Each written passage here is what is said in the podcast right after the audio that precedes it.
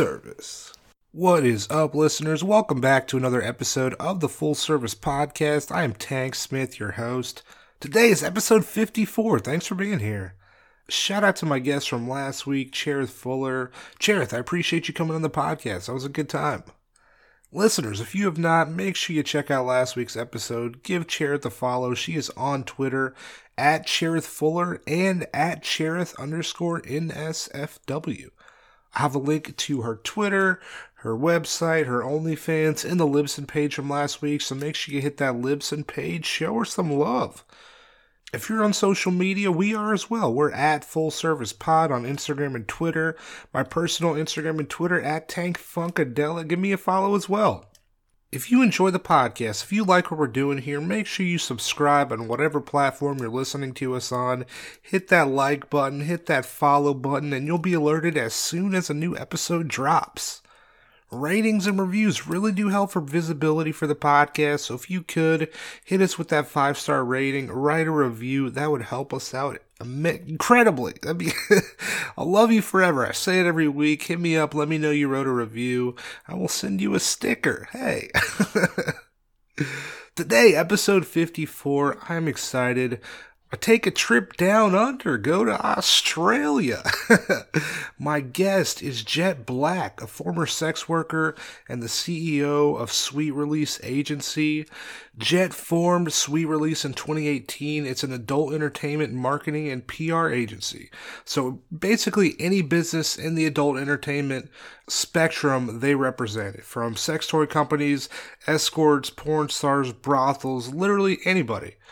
Jet started escorting in Sydney and has been in the industry for almost 10 years now. So he's talking about his start, using his knowledge of the adult industry and his expertise in marketing to form Sweet Release, the creation of X Awards, which is basically the Australian AVN Awards, how coronavirus has affected Australia, the adult entertainment industry in Australia, and uh, so much more. I, uh, it's a lot of fun. I definitely think you'll enjoy this. You can find Sweet Release on Twitter at Sweet Release AU underscore. Their website is sweetrelease.agency, and you can find Jet on Twitter at JetBlackAU. Follow all those accounts. Uh, but no, I hope you enjoy this interview with Jet Black. I will see you on the other side later.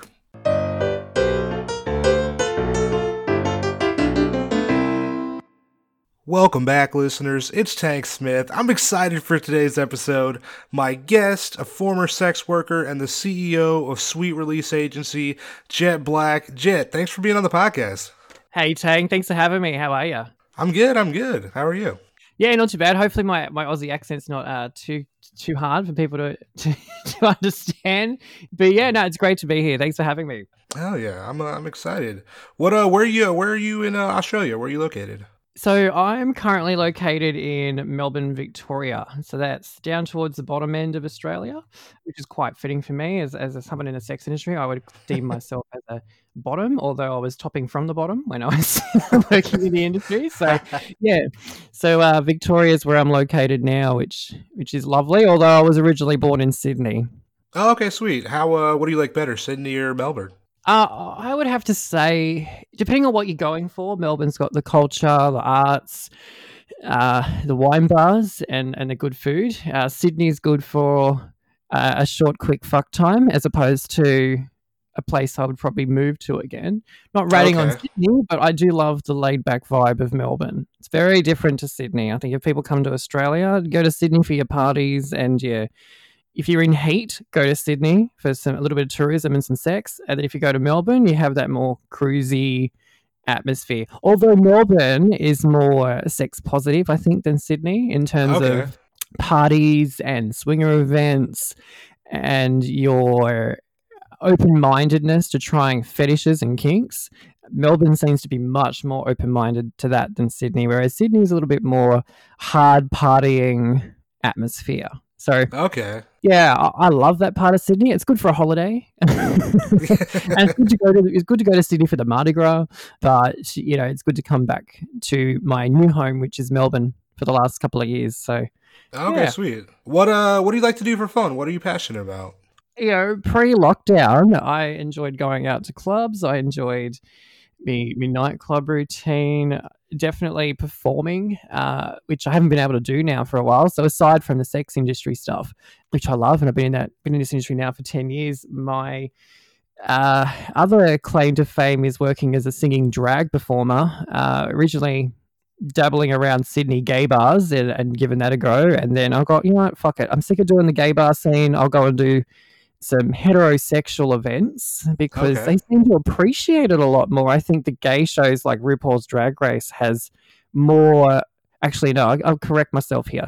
I think RuPaul's Drag Race has a lot of people that watch it that are starting out in drag, and then you've got the straight people that love it because it's so out there.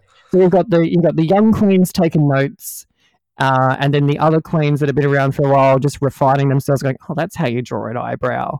Or maybe I should paint my you know cheeks on like that instead of using bronzer. Um, yeah. but then you got you know your heteronormative community that, that really embraces it all so i stepped out of the gay bars a couple of years ago uh, and decided that maybe doing some weddings and some hens parties and some corporate functions might be more my thing and yeah it turned out really well for me so then my drag career in clubs turned into drag career on cruise ships and hotels and product launches and i think the last major event I performed for in drag was for Emirates, um, Oh, nice. the airline. So they own a few hotels here in Australia that are like five, seven star properties or what they call seven star properties, but they are amazing. And had the pleasure of performing there at, at their hotels and and doing product launches and all that sort of fun stuff. So yeah, I love it. That's that's my my go to when I get a chance to do that sort of thing. Um, dulling up and being someone completely different uh, whacking a wig on and painting my face and whacking some heels on. Although I do regret the heels every time I take them off because I forget how. you know, now that I've been in lockdown now for almost seven months, I'm you know the next drag booking that comes in, I might just wear flats, yeah.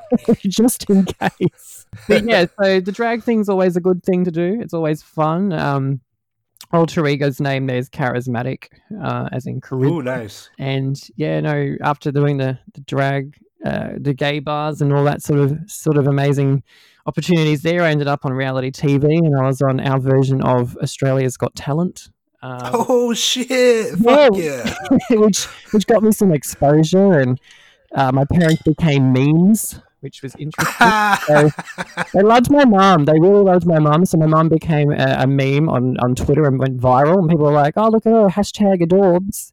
Um, and I think the only meme I got done of me was me crying because I got uh, standing ovation and four yes votes from people like Oh, Sophie Monk and uh, Kelly Osbourne, who absolutely loved me. So it was um, that was an experience, and yeah, I miss performing. You know, aside from singing and and uh, doing the occasional performance for weddings or gay bars or charities.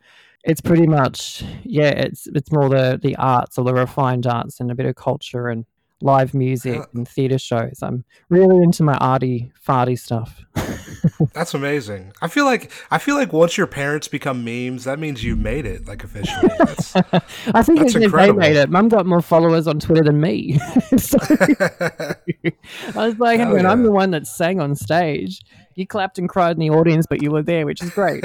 I think it's awesome. I've got parents like them, to be honest. Um, that's that's that, amazing. that are open minded and that accept me for being the the gay creative drag queen guy that works in the sex industry. You know, uh, it's good to know they have no filter. so Oh yeah. You said that you were in the sex industry for like ten years. You've been in for ten years. yeah, that's right. So about a, a a decade. Can you remember the first time you ever heard of sex work at all?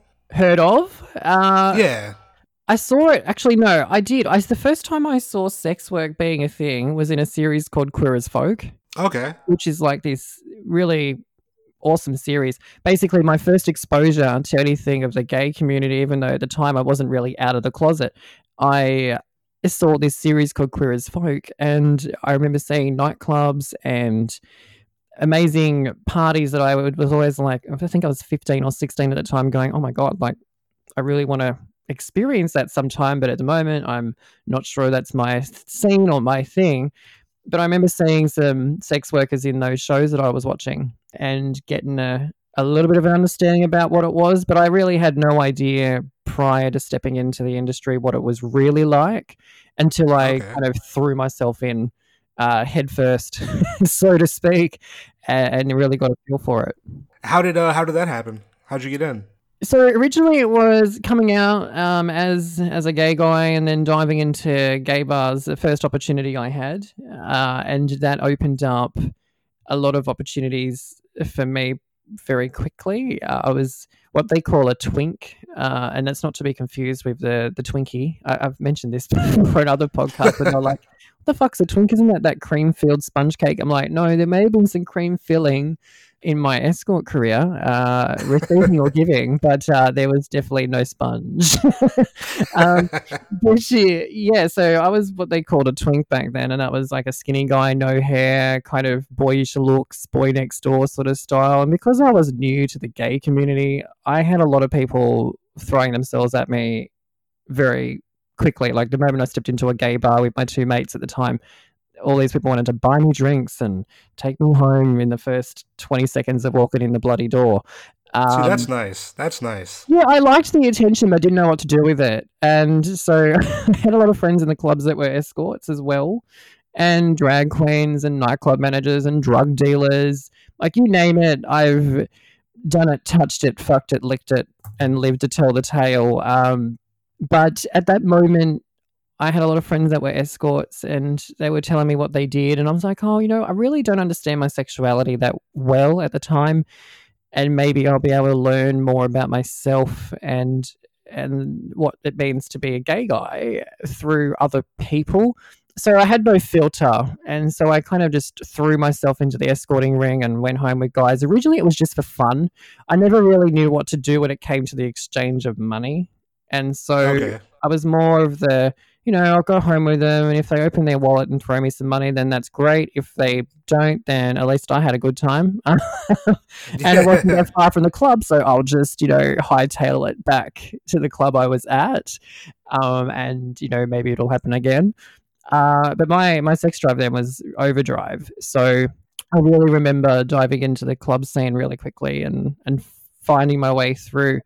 But then my friends hooked me up on some app at the time, which was new to me, which was Grindr, and okay, that's kind of where uh, my escorting career really took off a bit because I was able to message guys directly, and they would message me, and I'd be in a club and I would use it like a, a navigation tool, like a nav man. so yeah. it's like this guy is only a couple of meters away from me, so he's either upstairs in the cocktail bar or he's on the same level as me watching this crappy drag show in the, in the bar. So I decided, you know, to use that app to kind of navigate my way through who I was comfortable sleeping with. And at the same time, they're all different. So every single person I, I got with was either a lawyer or a magistrate or a, a CEO of some company or an airline owner. Okay. So I, I got all the really wealthy clientele uh, just because I was young and at the time everyone after you know a few clients they still thought I was naive. So I was able to experience a lot more really quickly because I was just like yeah fuck it let's do whatever. You can pour hot wax on me you can throw some nipple clamps on me. What's a spreader bar? Oh sounding yeah let's give that a go. Um, I had no filter. So I pretty much did everything and anything at the time. And if I didn't like it I didn't do it again. Okay. but you know, the first time I had money exchange hands was like a five hundred dollar payment. it's like, you know, you've been here all day. Here's some cash, and like you can make a career out of this. And I'm like, oh, I'm thinking in my head, I'm like, well, I've already done this a few times. But this guy then paid me, and that was probably about the, the fifth or sixth guy I hooked up with at a club, and it kind of just went from there. So I learned by doing, and then my escort mates in the clubs we used to swap stories about the clients we got with, and how many clients have you got with? Oh, you know, I've got one with eight. What about you? Oh, five. It's like, oh, okay, we've got another four hours. Let's see if we you see who beats who. We how many people they hook with, I hook up with tonight. Uh, so we used to make a game out of it, and that's kind of how I, f- I kind of maintained my industry connections earlier on, and and learnt through the experiences of other workers. But initially it was just watching queer as folk going, oh, okay, that's what a sex worker is. They go around clubs, boys take them home, and then when they're done, they go back to the club and keep dancing. That's so that was kind of my mentality around it. But I, I never really understood the money part of it and until it really got going. I always like to ask my guests, do you feel like at the beginning there was ever a waiver period where like like a learning curve to where you like weren't good? Does that ever happen? Yeah, there was. Uh, I didn't really know what I was doing with, with clients. So initially, I would have these experiences where they're like, "Oh, so what are you into?" I'm like, "I actually have no idea." so I used to, I, I started learning very easily that the best way around that was just to tell the client that you've got me for the hour, do whatever you want. Again, okay, yeah. that was probably not the smartest move because telling them that they could do whatever they want really opened up everything that could have been possible. But at the same time, it was a lot of fun because I was doing things that were new, new and I had never experienced before. But mainly, the main reason why I said, "Oh yeah, do whatever," is because I didn't really know what to do. So yeah, that moment of like a waiver period where I wasn't good at it, I was kind of like, the only way I'm going to know what people want is by just going with the flow and seeing what happens. And that's kind of why, I, like I touched on before, it was easier for me to go and do it once and then go, okay, I don't want to do that again because that was yeah. fucking scary or it hurt too much or just wasn't for me. So, yeah, the waiver period for me was trial and error. And yeah. The, there was another moment for me where I had to really reflect on the career as itself and go, is this something I want to keep doing? Because at the time, my parents didn't know what I was doing, and they didn't find out till at least probably 80% the way through my career before I actually said anything. So, you know, about eight years in, they found out, but I wasn't telling them at the start. I was going clubbing and going home on a Monday morning, uh, hungover from partying too much, and then repeating the wheel Friday to Sunday and just going, oh, I stayed at a mate's. oh, so, yeah, yeah. So they had no idea. And I think the waiver period there for me was where I was questioning, you know, do I keep doing this? Am I enjoying myself? Is it safe? I did question those things because I wasn't entirely sure what would come of it and what that meant for me socially because I was a bit of an outcast in primary and high school. I was always that arty guy that no one really wanted to know because I wasn't into sports and had a lot of oh, friends yeah. that were girls. And that was when I didn't really know what it meant to be gay and, and whether I was or not. And and so I kind of went from that into clubs where people wanted to know me. But I was like, do I want people to only know me as the sex worker or how do I navigate this? So there was a period where I was like, do I just keep doing this and meet people through the clubs and through couples that wanted to book me for threesomes and group parties and stuff? Or do I do I want to not do this and just you know hang around the drag queens and stuff and just have yeah. a more social experience. So that makes sense. Yeah, it was a bit of a touch and go moment where I kind of stopped and started and then went away for a couple of weeks just to kind of refresh my brain and then go back and ask questions of people that owned sex on premise venues and brothels and other escorts that have been doing it for years to really get an idea of how they navigated it because I didn't want to be one of those ones that that fall too hard into the industry and don't know how to separate who they are from what they do for work. Um, and I find a lot of workers make that mistake. They start in the industry and then they they work for a while, like a period of time, maybe three to four months, and then if they can't work out how to be jet in their career, so Jet Black in their escort career, and then separate that away from Braden Reese, who I am every other day, it's really interesting that when I've seen escorts start a career in the industry and not work out how to switch on the persona for work and switch on who they are every day in their everyday life, that they end up, you know, falling into problematic situations, whether that's addictions or um, assault and, and things like that. And then it starts to get really dark. And and so for me, I was worried about all that sort of stuff, and I've gone through some of that stuff. Yeah. Uh, but you know, when I reflect on it now, I, I when a waiver period never really crossed my mind, but I did ask questions, and I was unsure early on. So yeah. Were the uh, were the other people uh, that you met through the way sex workers? Were they always willing to kind of like help with any advice? And I know you said you kind of swapped stories. Were those Yeah. people people that you could lean on in the industry?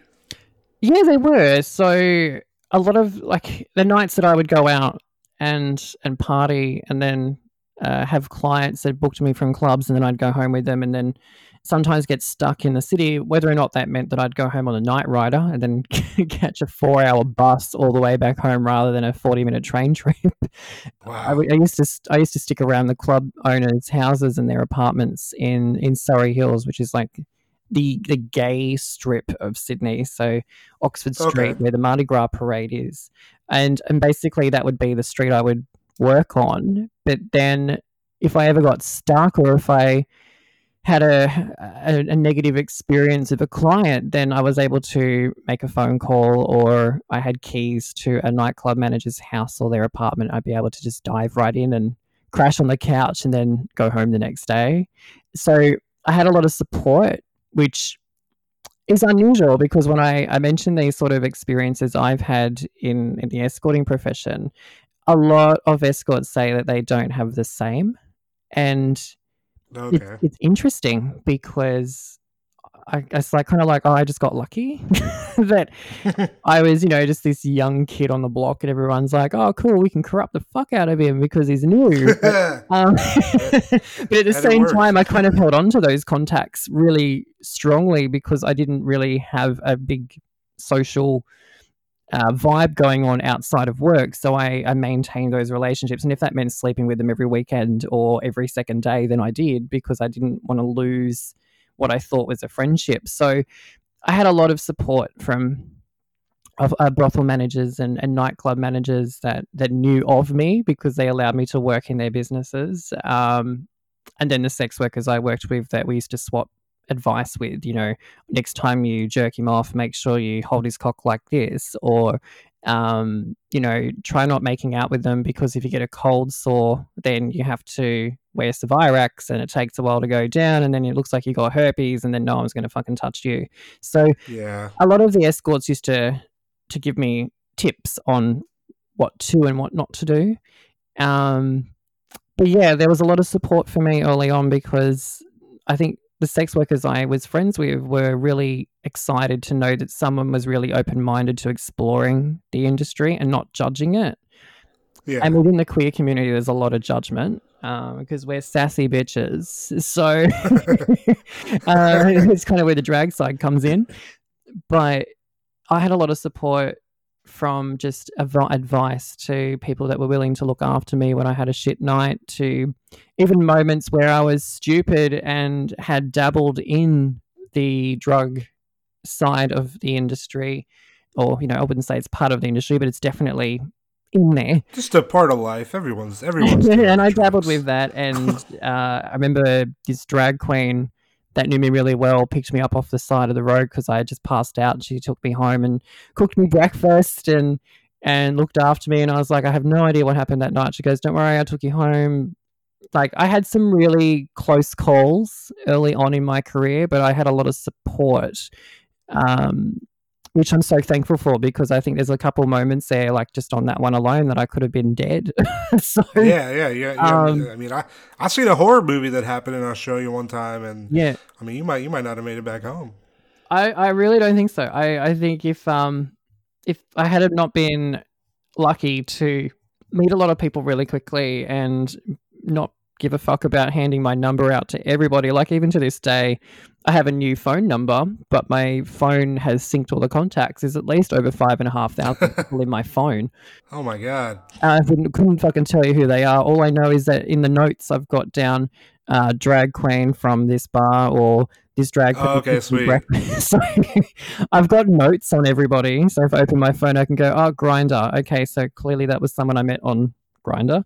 But, but yeah, it's it's interesting. But I'm, I'm yeah, I had a lot of support and and uh, just you know talking about it now reminds me of a lot of those experiences that were a little bit touch and go for me. so Yeah.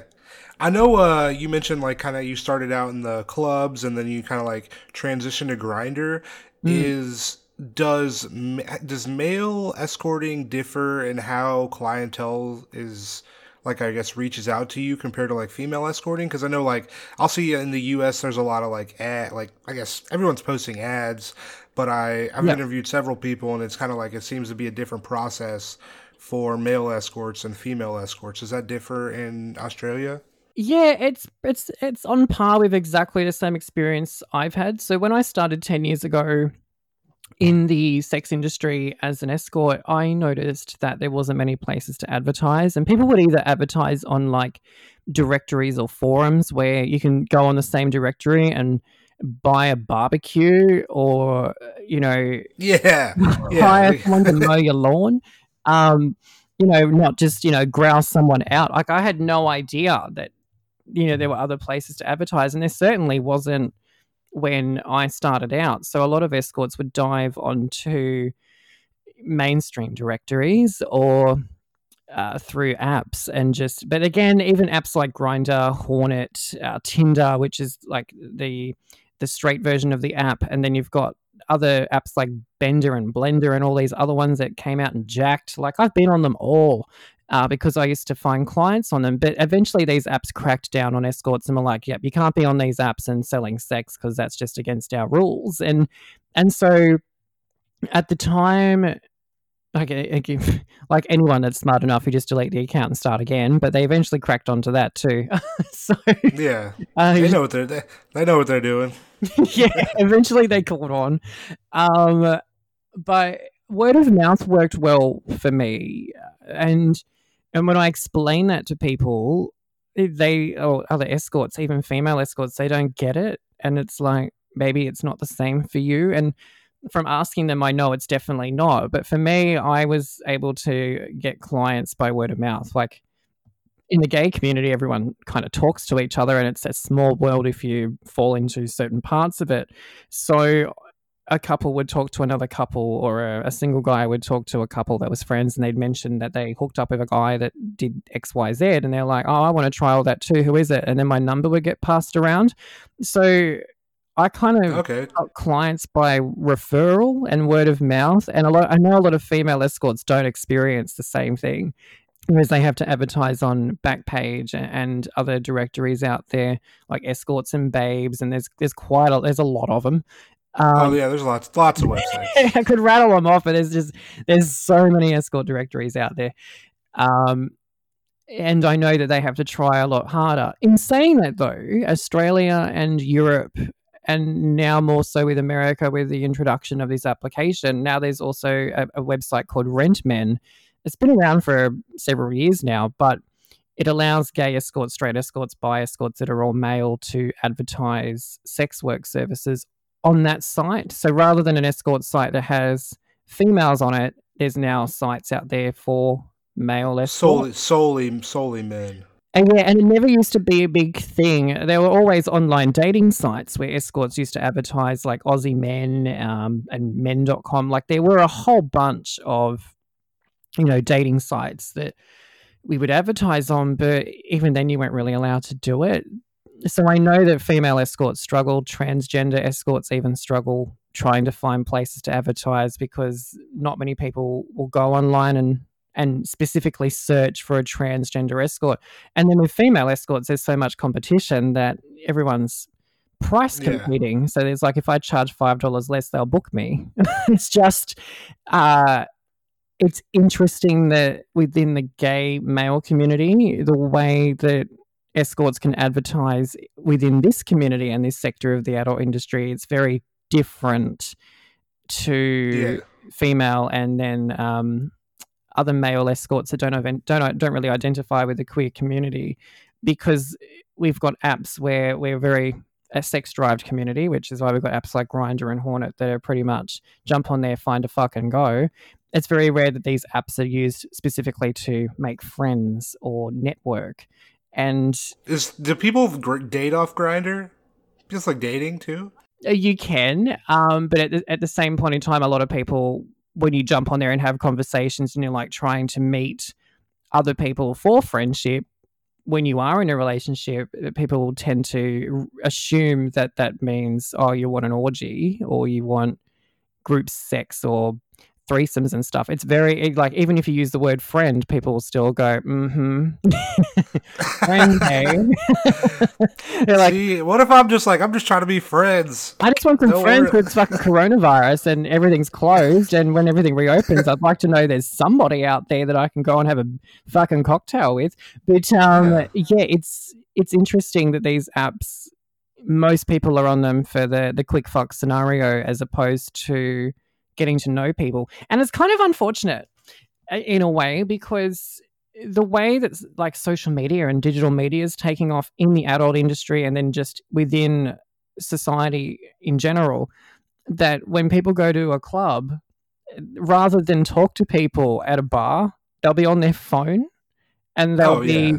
you know scrolling through Tinder or Grindr or Facebook and they'd rather message people from the app than go and shake their hand and go, "Hey, how you going? You know, you're hot," or "Hey, babe, you're you're cute. My name's blah blah blah." Like rather than do it in person, an in person introduction, they'd rather hide behind an app. Yeah, I, th- I think as uh, technology increases and we're like you know more dependent on our phones, I think that people's like honestly people's social skills are going to decline to where like nobody wants to fucking like in the future i don't think people will converse as much because you can just like all you can just look at your phone and be can like get joy from that and you don't really need to like even put yourself out there to like actually talk to somebody it's crazy yeah, we'll see what, happens. we'll see what happens. Or then you've got people that just you know start living with the acronyms. So rather than laughing, we just write "lol."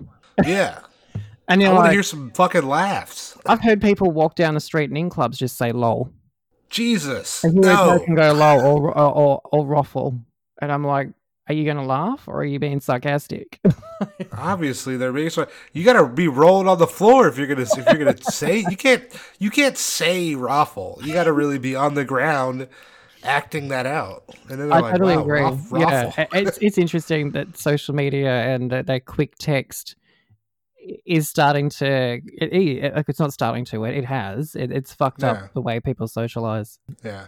But at the same time it was helpful for me as a sex worker and i know a lot of sex workers still today try and use apps to find clients because it's quicker and most cases these apps are free as opposed to advertising on directories that charge a lot of money and if you're starting out, you, you, know, it's very rare that you have enough money to cover a week's worth of advertising to get the clients you want on these sort of sites. Where if you're earning three to four hundred an hour as a sex worker, but it's costing you three to four hundred a week to advertise, and you're new to the yeah. industry, there goes one client, and you may only get one client on you, and when you're starting out because you're a little bit that is dubious. that's a lot of money.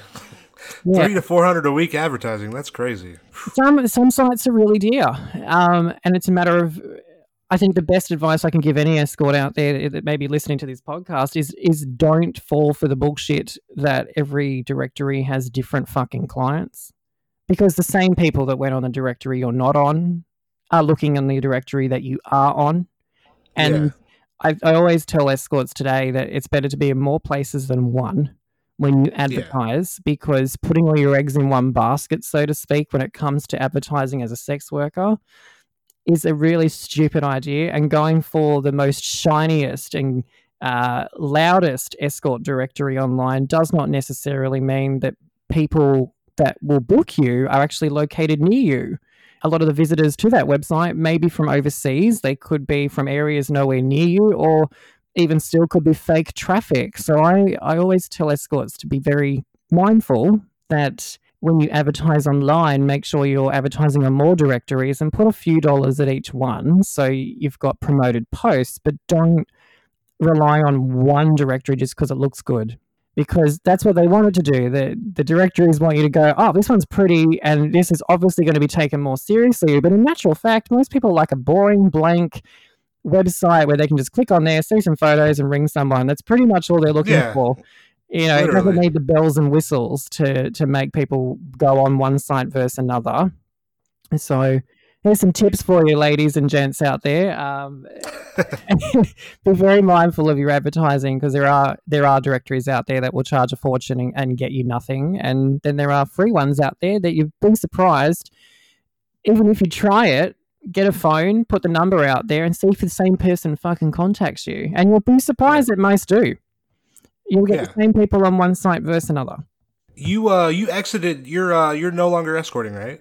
Uh, currently, currently on hiatus. Uh, Okay. which is good. It's given me, oh, even with coronavirus going on, it's not like a sex worker can work anyway. Or if you do, you, you're really flipping a coin every time you go out there. There's no chance that you're not going to get sick or you will. So at this stage, I've been on hiatus, but at the same time, I'm still working in the, the casting component and recruitment side of it for brothels and for porn studios. So I'm still involved in the industry and, and marketing and advertising and PR, but personally, as a sex worker, even with coronavirus going on, I may not dive back into the industry as a sex worker uh, until mid next year when it, things are a little bit more. A little, a little bit more I mean- safer for everybody. I def. Coronavirus is out here. It's uh. Tell me, uh, how how have you been affected by? Uh, we talked about it a little bit earlier before this, but how is uh, how have you been affected by like COVID? COVID's crazy. Uh, It's when people asked me what industry are you in, and I'm like, oh, I do marketing and public relations for the sex industry.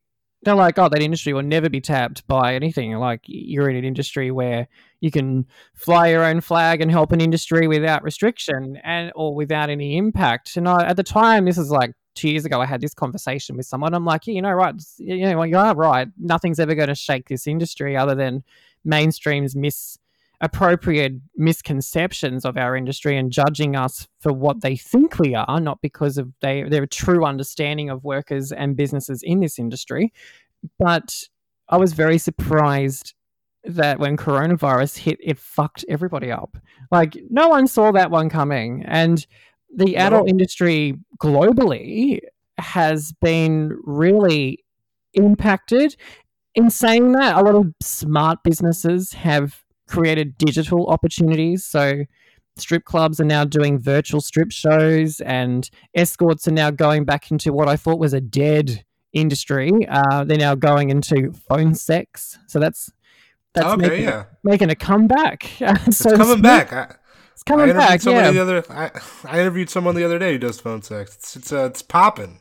It's it's popping again now because you can't really meet. Well, you can, but it's a risk. Uh, you know, meet with clients in in person, and so this online use of media, even with the explosion of OnlyFans and ManyVids. Uh, for sex workers because they, they can't get the clients directly they're now moving online but then the the negative side of this uh, coronavirus in australia new zealand and around the world we've seen so many brothels close uh, and escorts leave the industry and get jobs at Costco uh, or Aldi. And it's it's interesting to see a lot of people leave the industry because of this uncertainty, but at the same time, there's businesses that are really struggling financially to keep themselves afloat, just like everybody else. So it's not like I'm Yeah, you know, going, oh, boo hoo, poor adult industry, because everyone's fucked right now. because, and not the way that we want to be. Um, no one had a choice with this virus, but it's interesting to see the outdoor industry have to think outside the square to create these new opportunities because what they did before they can't do. And we never thought that this would affect the industry the way it has. Uh, in Australia, we've got a little bit of support from the government, uh, where finance is coming in for brothels and people that were okay. people that were employed or considered full time employed were given opportunities to have what they call a job keeper payment. So basically, that means that the government will fund people almost their full salary per fortnight with a payment plan arrangement so that way everyone can kind of stay afloat but that's now starting Okay. to wind down because it's gone on for so long the government's like yeah we're going to you know let's just focus on the people that are working not the people that aren't or have lost their job which is pretty fucked up that, that's like the that really that's like doesn't make sense. it, it doesn't make sense, does it? Um, and I, I totally understand the. I, I understand two things about it. I understand the government's trying to help people that are in in work to stay in work, but at the same time, why give the people that are already working more money? Um, the people that are fucked right now are the ones that are unemployed, and the people that, especially like peers of mine in the adult industry, if they've only ever worked in the adult industry and they have no other skill set, they're fucked because they're, they're fucked the most because they have no skill set to apply to an industry. Like they may be good with people, and that's a great skill to have as a sex worker, but because they have no pieces of paper, like they can't just go and put a resume together and jump into a career in accounting or marketing or advertising or hospitality as a hotel manager or something like it's, it's unfortunate that the government's kind of pulling away from people that aren't working to kind of put the pressure on them to find a job but unfortunately in states like melbourne australia where i'm where i currently live our state particularly is closed off from everybody else around the country. So every state's shut to Melbourne, and we can't fly interstate. There are no jobs currently going because, unfortunately, like we talked about briefly, Tank, we're closed for now six weeks. Another six weeks of what they call stage four, which is basically God. America's version of phase two. We can only do two hours of physical activity outside a day. We've got restrictions between freaking 9 p.m. and 5 a.m. We have to be in the house. If we step outside and we get busted by cops, there's a $1,600 fine. It's really restrictive. And this has been going on now for originally it was we had stage four or phase two restrictions here in Australia just in Melbourne for a period of uh, five weeks. That got extended and now it's going all the way to December and we're in September. like it's kind of like you know the industry's really suffering in Melbourne, whereas we we look to our other states around Australia. Queensland's got their strip clubs back open again, and escorts are starting to work in different states, and nightclubs are back open in Sydney. And I'm like, fuck, I wish I was back in Sydney right now because yeah. I I really miss the clubbing environment, and I fucking need a holiday from this um, house arrest situation that's going on, but at the same time, the good thing that'll come out of this, which I hope happens, is that in our industry, there's a lot of fucking assholes that just need to get out of the industry, and that whether that's business owners or uh, other workers that cause shit for other workers, or businesses that cause shit for other businesses, and just really don't respect our industry, even though they're part of it. The silver lining to the coronavirus pandemic is that I kind of hope that all these businesses go broke so that way, nicer people come in and change the way the industry relates to each other, and that people that need to be knocked off their pedestal actually start relating to each other better. And that's building relationships with the industry and and start thinking outside themselves a little bit more. And I, have already seen this happen in different countries and with some of my clients where they're now building relationships with people in the industry more positively than what they've done before. Because, like they say in the press, we're all in this together. Um, you know, mean, how many times can you hear that on the TV? Uh, the new normal and the all in this together shit. But it's actually quite true. And now I'm seeing this push into the adult sector, it's it's exciting because it means we'll have new performers, we'll have new workers, we'll have new business owners with amazing ideas, and even some of the current businesses and entertainers will come up with amazing ways to make yeah. our industry more exciting. So that's the yeah. silver lining to the pandemic at the moment. You know, if you put all the deaths and the scary shit aside, the silver lining for our industry is positive change and growth because our industry is not going to go anywhere. It's just on a temporary pause while all the smarty pants in our industry start thinking up amazing ways to do things differently.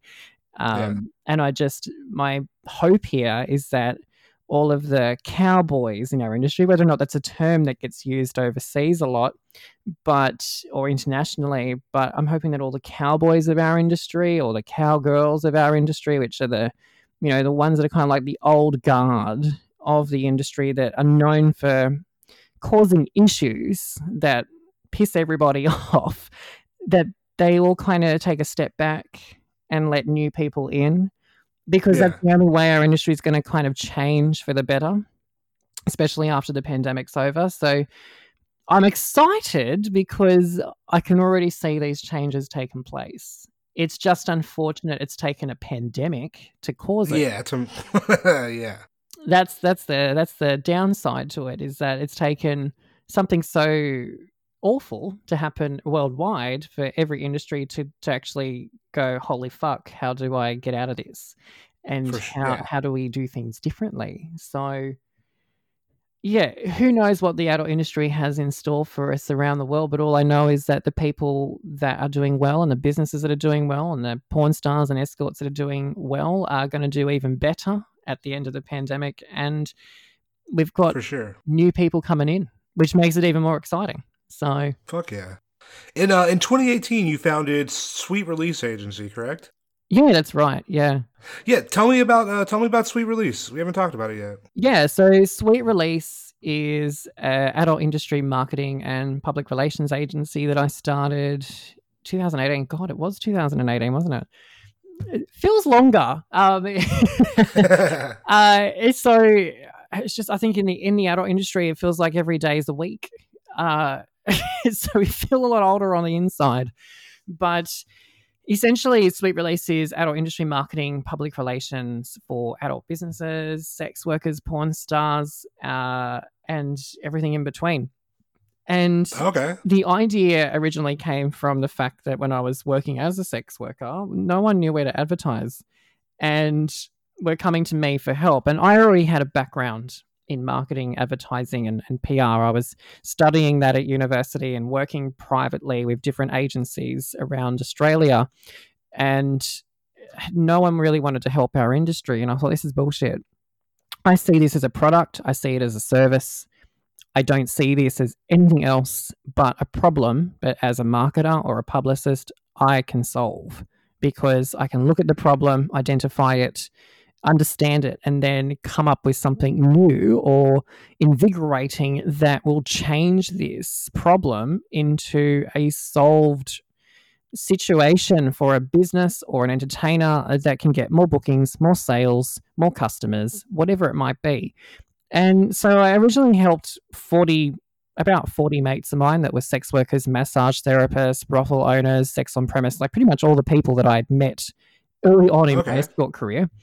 Uh, and it worked. And I, I believe what helped me be able to help them was the fact that I understood the industry because I lived it and I breathed it. And I had a lot of friends and contacts in the industry that would tell me everything going on that I was able to go, okay, well, what we would do to sell a car with a chicken lingerie, we can't really do that with another chicken lingerie for a chicken lingerie. Like it's, just, it doesn't, you know, you can't have a girl slime all over another girl in lingerie and go, hey, look at her titties, and you know, isn't isn't she sexy? Call her now. Like that's not going to work. Well, you can put her on a car with a couple of sponges and some soap, and people are like, yeah, I'm going to buy that car.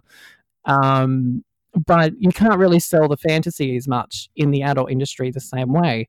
And so it's really interesting that when I started changing the way marketing and advertising works for the sex industry and going, okay, well, we can't sell sex with sex, but we can sell the experience, we can sell the personality, we can sell the brand.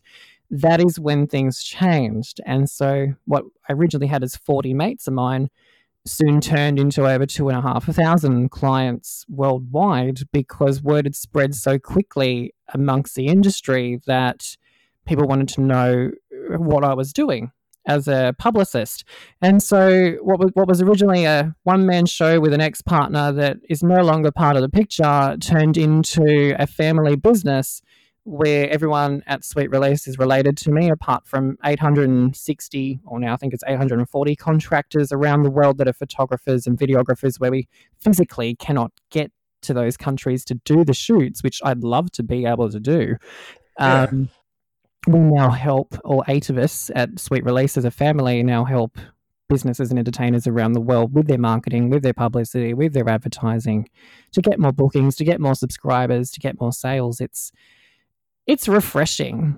Uh, I had worked in marketing and advertising with mainstream companies for so long that took the piss out of our industry or just disrespected it that when I started helping an industry I loved and connect with personally, it made a lot more sense to me. And I felt more appreciated and valued as a marketer and as a publicist, and being able to help people in this industry succeed and be able to help them with that. It's just, it's really, you know, it's fucking awesome. It makes me feel amazing yeah. that I can actually use my skills and use my expertise to help an industry that really needs it because not many people Fuck respect it. this industry. They use it, but they don't want to talk about it. So, yeah.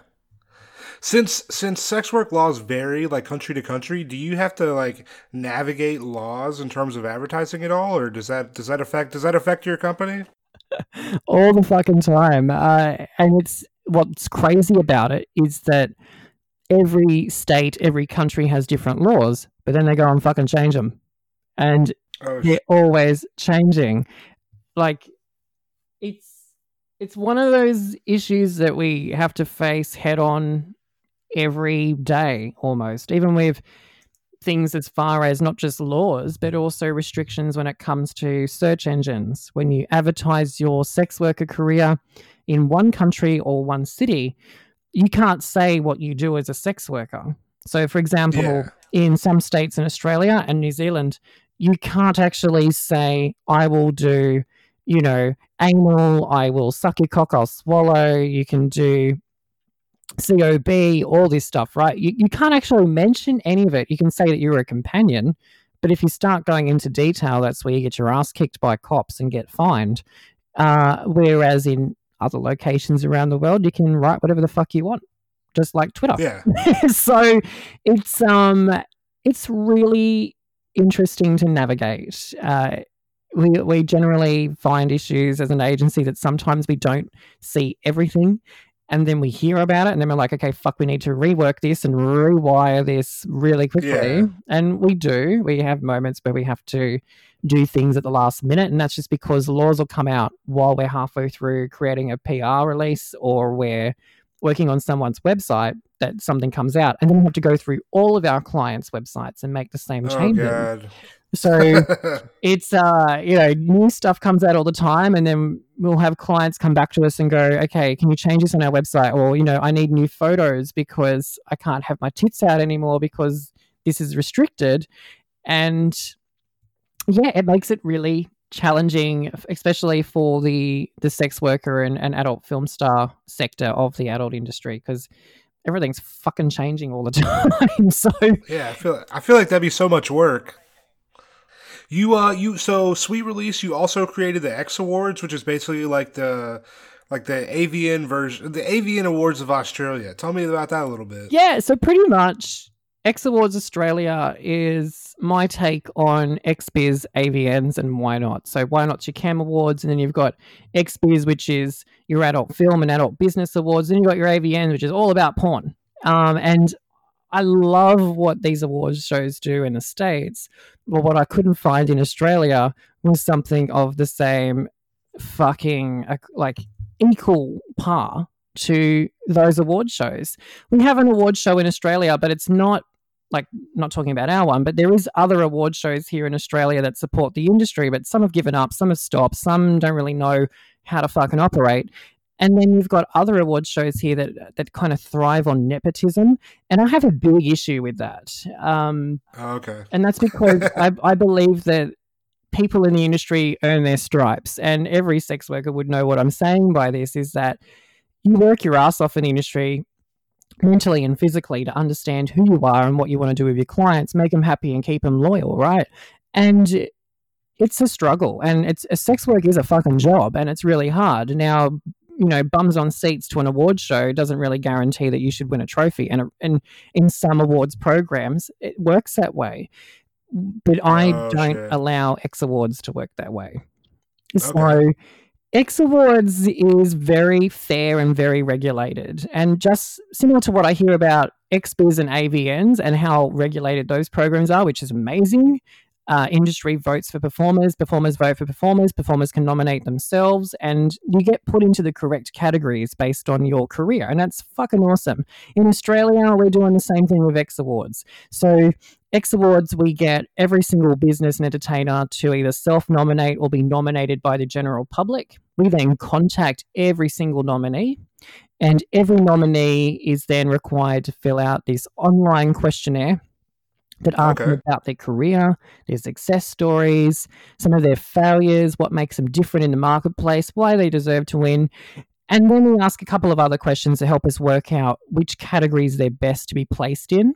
And then we Okay. go through all of the information. This year we had 708 people enter the awards program. And for us, that was huge because our first year, last year, we had 250. So Oh, in wow, our that's- second that's year, amazing. it's tripled.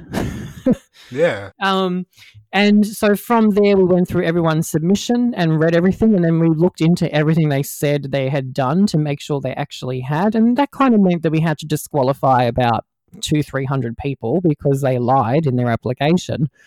But it keeps it fair and regulated. And then we announce the finalists. The finalists go on the website.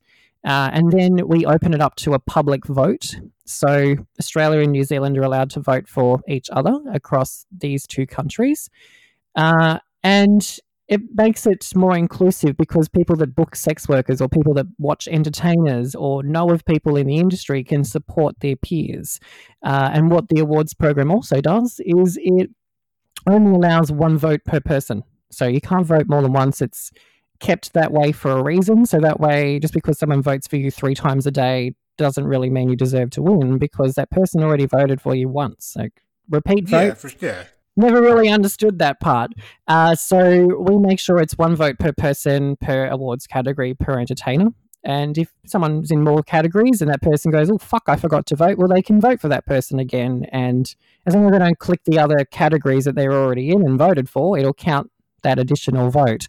Uh, and then we opened it worldwide. First time ever in the time that we've run X Awards, we decided to make it international voting for 2020. And that's Oh primarily because of COVID. Like, it kind of encouraged me to go, look, you know what? Last year we had this lockdown to just Australia and New Zealand. This year, let's open it up because it's people have got to be people overseas that support our industry in Australia and New Zealand, even though we might be small. And it was very surprising to see that when we opened our international voting, what was a couple thousand votes skyrocketed to nearly 19,000 votes around the world in just a month. Um, just by opening voting internationally. And the spread of votes is quite different to what I've seen before with our first year's program. We had uh, mainly in Australia and New Zealand, it was almost like an 80 20 split with New Zealand and Australia. And now, when we've opened it up to the world, there's like a 65% US vote for the Australian Oh, adult wow. entertainment industry. And then the rest is Australia. And so we like the we like the accent. That's I think you like the accent, and it's interesting. Uh, it's really interesting to see that even though an industry for Australia and New Zealand might be smaller, the US market really does support our industry. And so the other cool thing about it is you can really bring the industry together more when you open it worldwide. So what that means is is that we've managed to get sponsors on board from around the world. Last year we Oh, had nice. eighty thousand dollars in prizes, which were photo shoots and uh, directory listings and all that sort of stuff. Now we've actually got sponsors such as Naked News, ASN Lifestyle Magazine, all pitching in public relations and advertising opportunities for businesses and adult performers that That's are part of the awards this year. That's great. So this year we've got over three hundred and fifty thousand dollars in prizes to give away to forty award categories because we opened up the international voting and we've invited the international industry in. So it's made the awards Is- program bigger than what I anticipated. Is there like a top award, like essentially like the equivalency of like best actor, best actress at the Oscars? Is there a top award for like somebody maybe?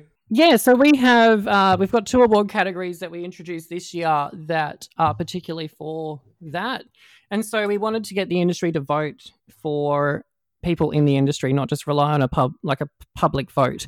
So we rolled out alpha male, alpha female this year. So what that encourages is a public vote for people to put themselves in. So finalists were able to nominate themselves into these categories, and then we then get the industry to vote for who they think deserves to win those categories, uh, male or female ambassadors for the industry. And I like I like how you made it that the alpha male and alpha female have to nominate themselves. I like that. Um, An alpha male would do that shit.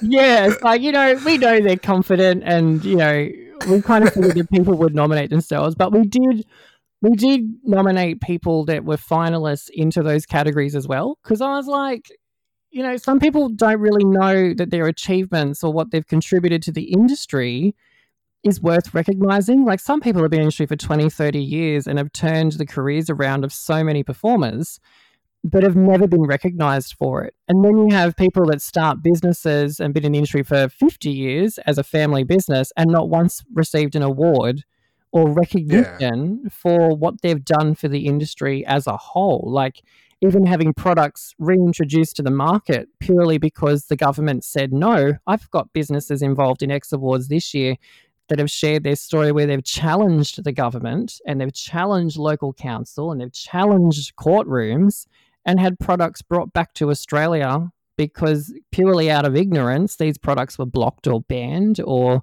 businesses were, you know, misappropriated by the press and they've challenged the press and won. And these stories should be out there and they should be heard. And that's primarily what X Awards is about is telling stories of amazing businesses and entertainers in our industry so that the rest of the world can see what the fuck the industry is really about rather than doing what I did, which was watch a series on TV and go, oh, that's what it means to be an escort.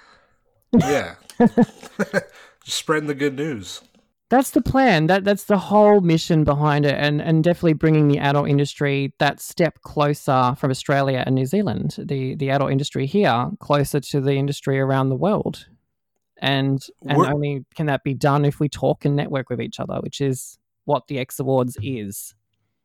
I think so. I think it can happen.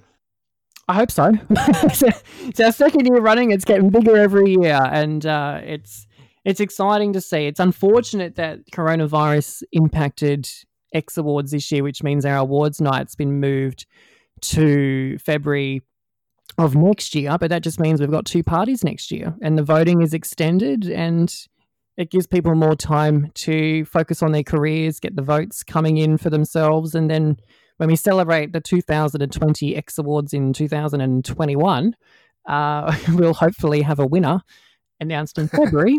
And then in November of 2021, we have our 2021 awards program and awards Fuck night. Yeah. So two parties next year, which I think the industry really, really well deserves after what's been a real for for year. sure.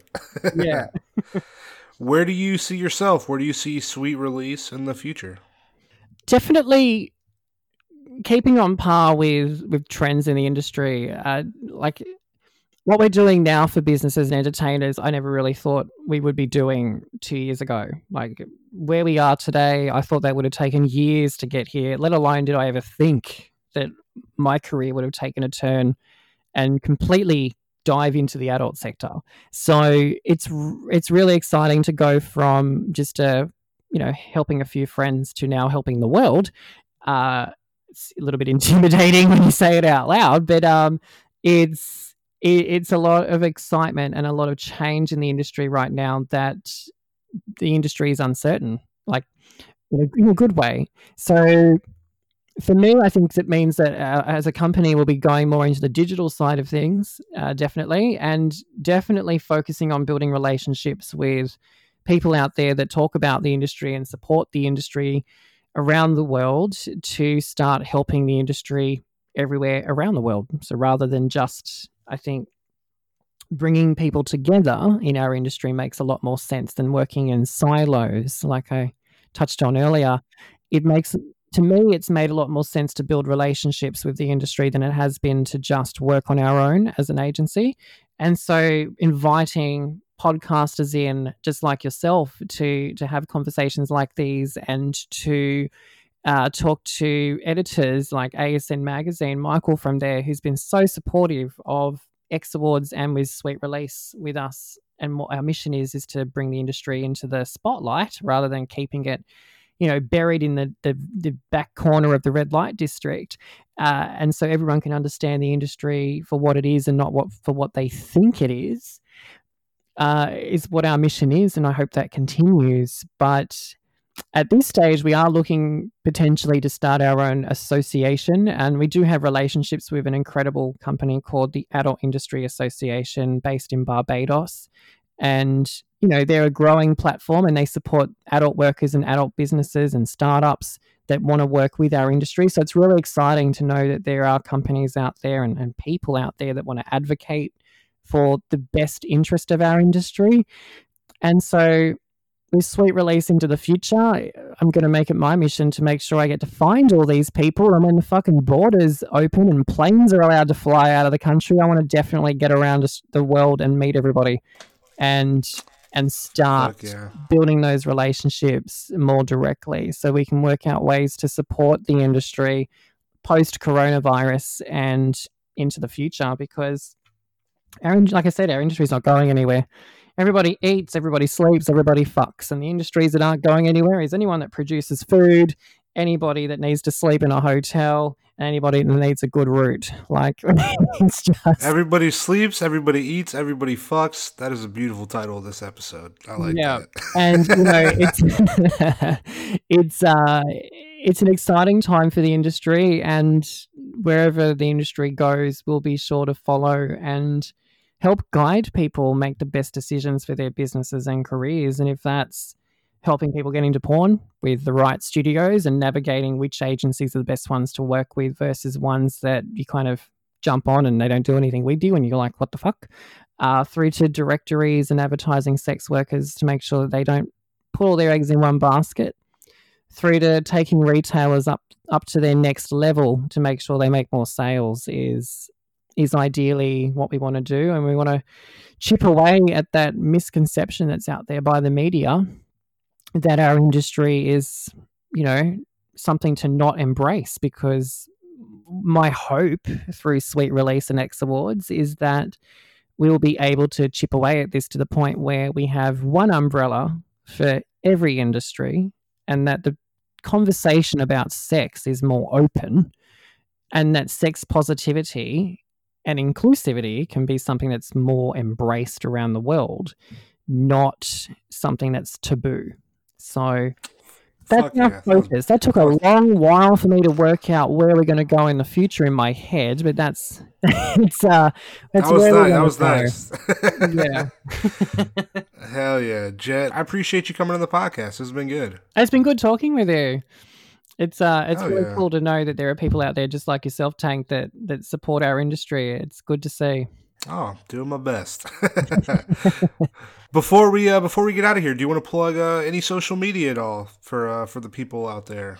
Yeah, sure. So people can find us pretty much everywhere. Uh, Sweet Release Agency can be found on Twitter, Instagram, and Facebook. Just look for Sweet Release Agency uh, for X Awards Australia, which is our awards program. You can check us out on Instagram and you'll see a recent post where we tell people that it's been rescheduled. But please do get your votes in. Doesn't matter where you are around the world, if there's an adult entertainer or adult business you want to support, please do support them because your vote does matter and the vote is what will help them win. So check them out. And if there's someone there you don't recognize, Google them. You'll find them online, whether they're on OnlyFans, and who knows, you might find the next best content you've never discovered, and it's all because you dipped your toes into the Australian waters. So check out X Awards AU on Instagram and Twitter. And then for our websites, you can check out Sweet Release Agency and what we're doing for over 2,386 businesses because our numbers are changing daily due to COVID. But you can check out what we're doing with these amazing businesses around the world at sweetrelease.agency. There's no .com, no .au, just type in sweetrelease.agency and xawards.com.au to vote for your favorite Aussie business or entertainer. And if you have questions about the adult industry or you're stuck with what you want to do with your career or your business, please do not hesitate to message me directly. I love getting questions. Uh, Instagram seems to blow up a lot for me with people asking, How do I get into the industry? I want to become a porn star. Or, you know, how, where do I advertise? I even get people asking me, you know, what's the best sex toy because I'm struggling to have an orgasm. I'm happy to answer these questions. And I always find it exciting when someone messages me back and says, you know, I, I did this and it worked. Uh, so please feel free to reach out to me directly. And my Instagram is just J E T T Jet Black AU, AU for Australia. So you'll be able to find me on Instagram that way and hit me up and send me some questions. More than happy to help.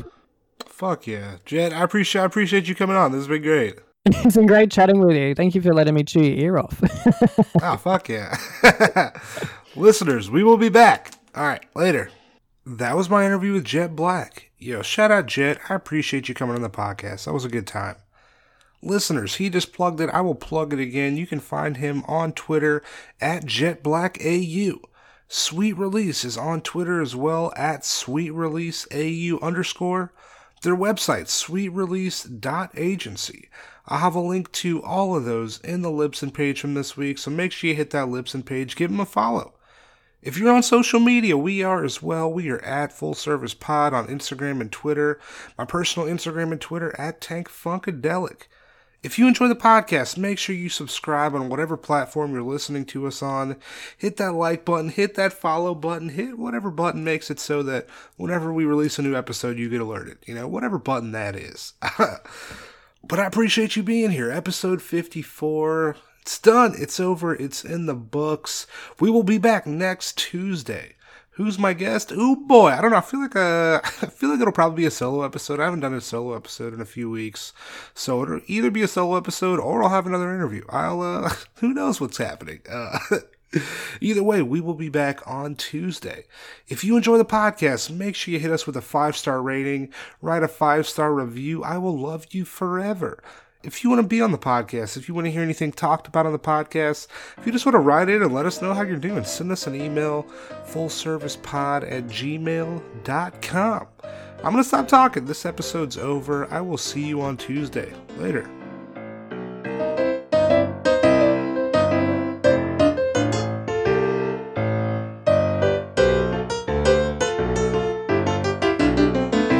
Full service.